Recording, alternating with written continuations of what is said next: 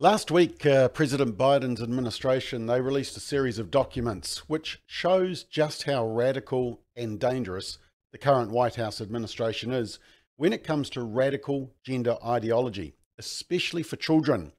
And their latest edict is encouraging gender reassignment surgery and hormone treatments for minors.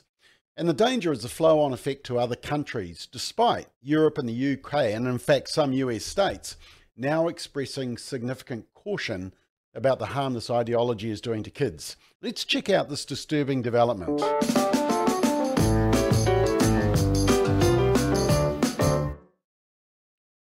So, as I said, President Biden's administration, they've released a series of documents encouraging gender reassignment surgery and hormone treatment for minors titled Gender Affirming Care and Young People and Gender Affirming Care is Trauma Informed Care. Uh, and this is what he said. For example, the onslaught of anti transgender state laws attacking you and your families is simply wrong. This administration is standing up for you against all these hateful bills. And we're committed to advancing transgender equality in the classroom, on the playing field, at work, in our military, in our housing and healthcare systems, everywhere, simply everywhere. Today, we're announcing even more steps.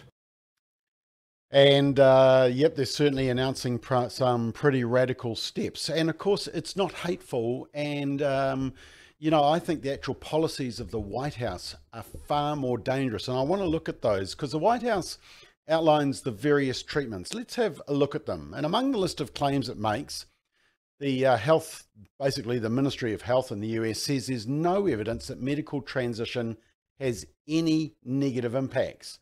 They claim that putting a child on puberty blockers to pause the progression of puberty is fully reversible.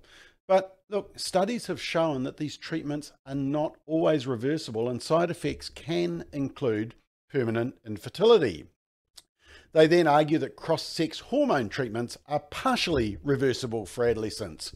Well, how much is partially? I mean, how much testosterone is too much for a biological female? Uh, you know, apparently not a person assigned female at birth, as the document pretends. Yes, apparently the medical doctor or the midwife got the sex of the baby wrong. And, you know, how much estrogen is harmful for the guy? And the Biden administration wants this for early adolescence. Now, the World Health Organization says that adolescent is ages 10 to 19. So Biden wants to chemicalize 10 year olds, 11 year olds. In fact, the, the Ministry of Health, the HHS document, also asserts that many children know their gender identity when they're as young as three to five years old. Yes, three to five. Uh, but there's studies that aren't included in this documentation that show the risk of infertility is greater if hormone therapy is started, if therapy is started before puberty. Now, puberty can start anywhere between the age of 10 and 14 for girls, as we know, and the age of 12 and 16 for boys. That is very young. And then it goes on to gender affirming surgeries. Now, they say typically used in adulthood or case by case in adolescence. And what makes or who makes that case by case decision? Activists so called medical professionals who should, in my view, be deregistered. Rather than healing the mind, they want to cut the body.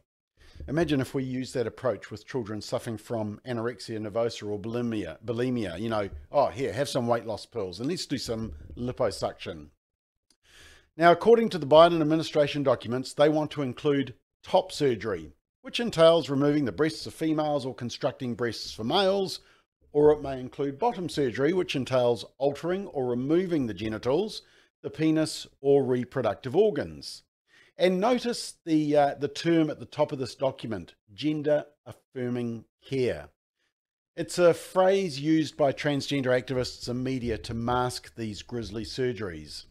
Apparently, it's care to remove a biological woman's breasts, remove a biological man's genitals, sculpt a fake penis on a biological woman, perform facial feminization or facial masculinization, and more. Social aff- affirmation, puberty blockers, and hormones also fall under the so called gender affirming care umbrella.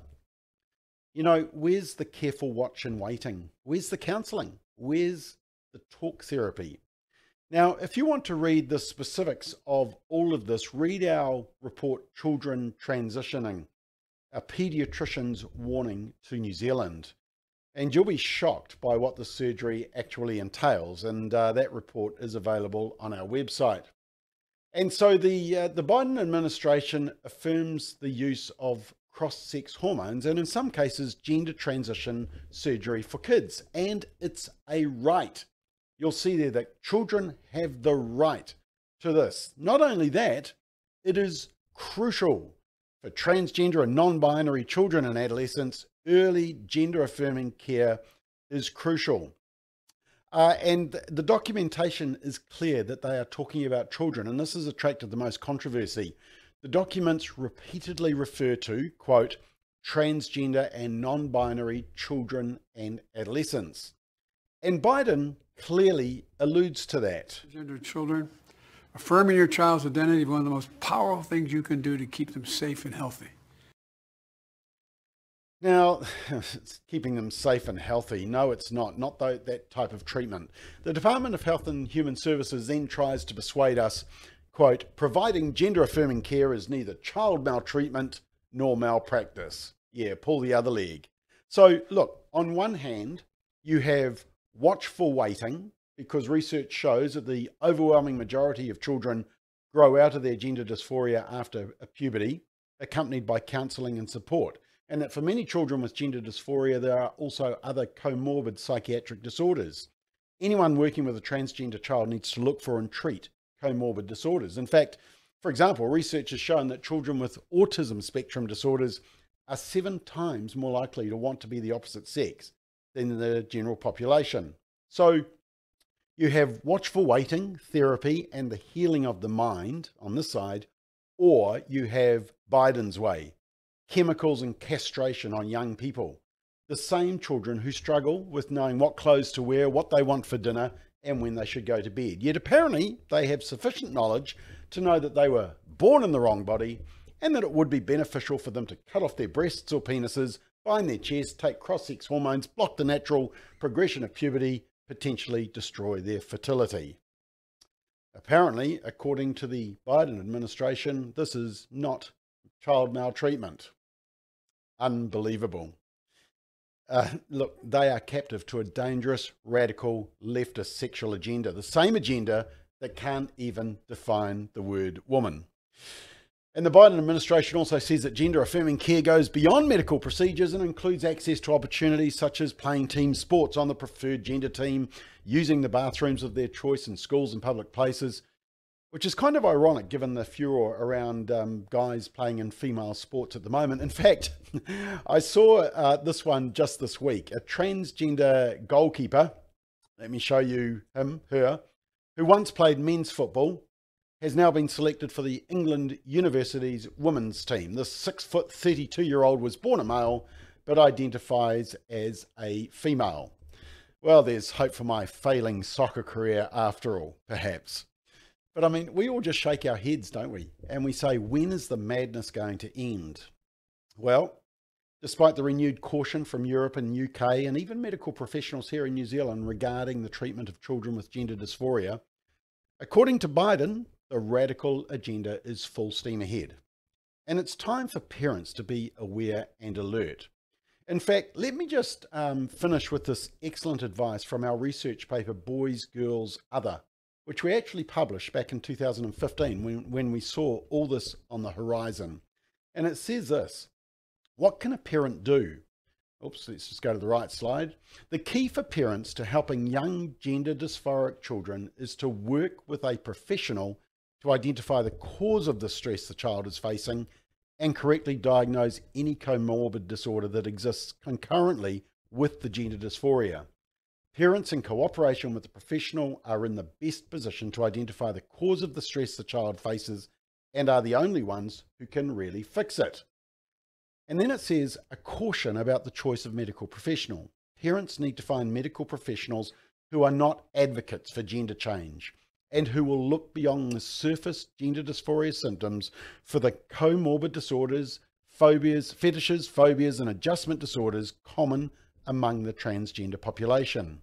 Only then can an effective treatment plan be devised that truly targets the child's needs.